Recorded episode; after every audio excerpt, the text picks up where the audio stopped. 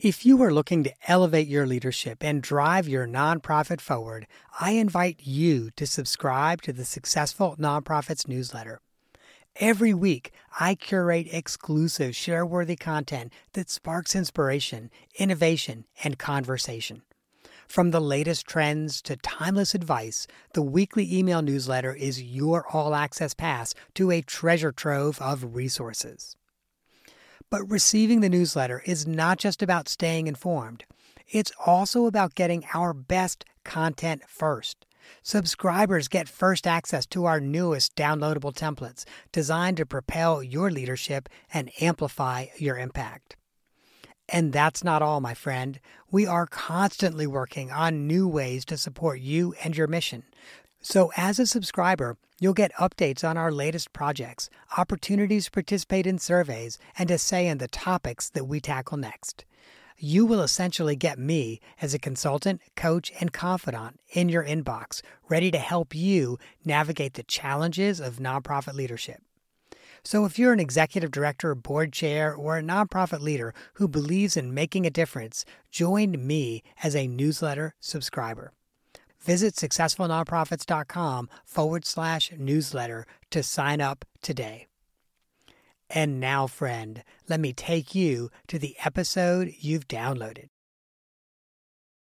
Welcome to the Successful Nonprofits Bonus Break. I'm your host, Dolph Goldenberg. The bonus break is a short episode you can listen to while taking a coffee break and get the added bonus of making you and your nonprofit more successful.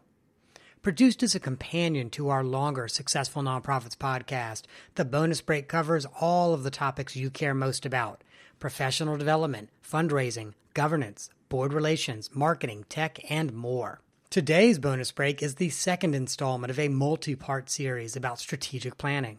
This series is based on a lunch and learn that I presented last month, and I'm breaking the lunchtime presentation into seven or eight bonus break sized podcasts. The first part of the series was released last week, and it focused on determining if you need a new strategic plan and whether your organization is actually ready to begin the planning process. Now, once you know you need a plan and you're ready to roll up your sleeves and begin the planning, it's a good idea to understand the stages of strategic planning.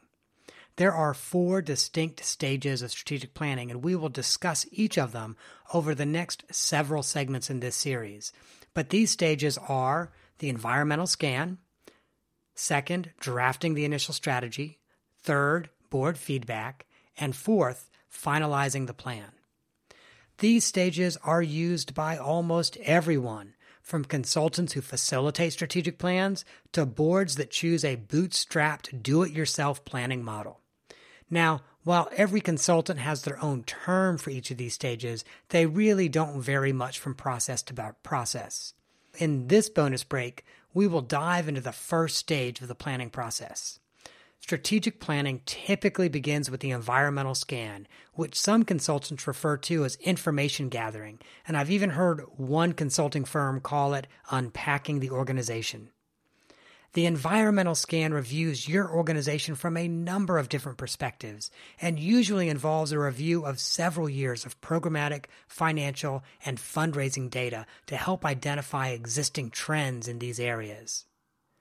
Understanding these data trends is critically important to the planning process. Some organizations that I've worked with, for example, have found that they have a high donor acquisition rate, but are not really seeing any growth in their individual donor base. So essentially, their high donor acquisition rate they find is masking a very low retention rate, and it has for several years. I also worked with one organization where, when we looked at their personnel expenses over about a five year period, we saw that their personnel expenses remained flat, while the organization's budget had actually grown in almost every other line item. So, when you see trends like this, you've got to stop and figure out why. Sometimes that requires additional research, and sometimes you already have a good sense of why you've got those trends in the data, whether that's fundraising, financial, or programmatic trends. The environmental scan also typically includes gathering feedback from both internal and external stakeholders. Some consultants call those constituents. I don't like to get hung up on terms too much. And every now and then, um, someone who's in a planning group will ask me, How do I define a stakeholder? And for me, a stakeholder is someone who has a critical role in the organization's successful implementation of the strategic plan. So that might be funders, individual donors, major donors, um, partner organizations, consumers or clients, maybe a civic group that you work very closely with, or the city government or a state agency, but pretty much representatives from any entity that has a real stake in the success of the strategic plan.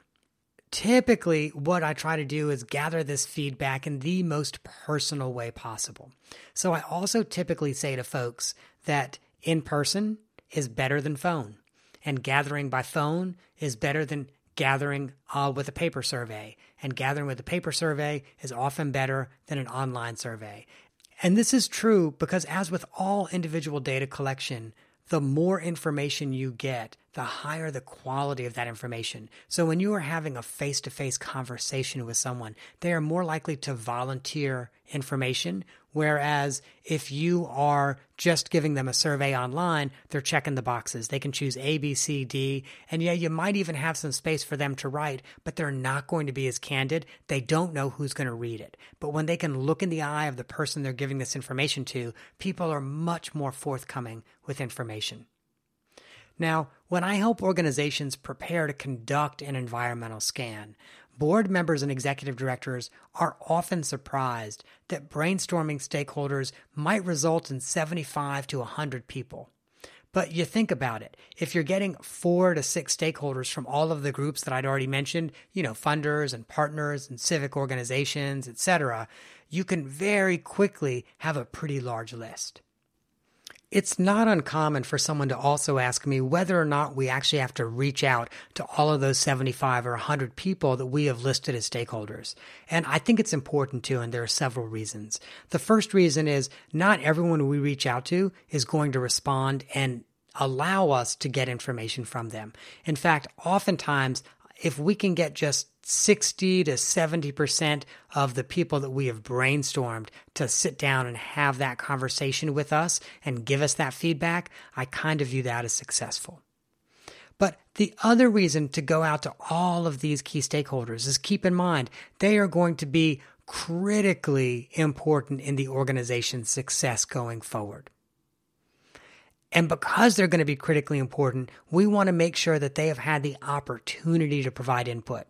Typically, after about the first 25 or 30 conversations or interviews with stakeholders, the themes have already emerged. But when you still have a conversation with another 30 stakeholders on top of that, at the end of the planning process, when you go to all 55, 60, 70 of those stakeholders and you show them the strategic plan, they look at it and they say to themselves, yeah, I'm the one who told them about that piece on page seven. Or, yeah, I'm the one who suggested they consider stopping that program or starting something new.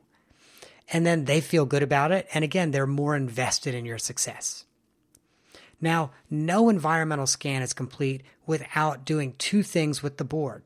And the first is to make sure that you include your board members in that stakeholder list and that somebody, ideally a, an independent person like a consultant, actually has those structured conversations or interviews with board members. But no environmental scan is complete as well without doing a board evaluation. As you probably know, I am a big fan of completing an independent board evaluation. Someone who is not on the board, who is not staff, who is not a funder. And that board evaluation should assess the board in several areas recruitment, orientation, participation, and adherence to organizational documents like the bylaws. Now, the board evaluation should offer comparative data as well, so the governing body can understand how it benchmarks against similar boards. You can get that comparative data from a number of different places. Um, I know my consulting practice does the board performance index, which can offer some comparative data. But then Board Source also has some great data on board attendance and board giving and what types of committees that boards have. Additionally, it never hurts to give a to give individual board members their own results on attendance, committee participation, giving, and fundraising. And comparing those results to the board's average performance in those areas. So when I get my own individual results, let's say my attendance is 60%, and I see that the average is 75% attendance, I now know that I'm below average. And I know I need to, I need to bring up my game a little bit by the end of the environmental scan. So once you've done your data analysis on programs and fundraising and finance, once you have gone out to all of the key stakeholders of your organization, and once you've completed your board evaluation, the organization should then have a complete assessment of their strengths and challenges and better understand the factors that have shaped the organization in recent years. What's more, now they should be at a point where they are prepared to consider future opportunities. Before considering these future opportunities, the organization is going to want to revisit its mission, vision, and core values. Because if it thinks about changing the mission, vision, and core values, that also might change how it approaches opportunities and challenges in the future. We don't have time to discuss this today, so next week's podcast will do a deep dive into documenting your organization's mission, vision, and core values. This bonus break and the Successful Nonprofits podcast is produced by the Goldenberg Group as part of our mission to provide board development, strategic planning, and interim leadership to help nonprofits thrive in a competitive environment. Be sure to visit our podcast website at successfulnonprofits.com or find me, Dolph Goldenberg, at successfulnonprofits.com, goldenberggroup.com, on Facebook, LinkedIn, or Twitter. And if you think your organization is ready to begin strategic planning, reach out to me. I am currently booking new engagements for the spring of 2018. I'm looking at starting at about one new project in probably April or May. So this is a great time to get on my consulting calendar. Thanks for joining us for this bonus break, and I hope you gained some insight that you will use to help your nonprofit thrive in a competitive environment. I am not an accountant or attorney, and neither I nor the Goldenberg Group provide tax, legal, or accounting advice. This material has been provided for informational purposes only, is not intended to provide, and should not be relied on for tax, legal, or accounting advice. Always consult a qualified licensed professional about such matters.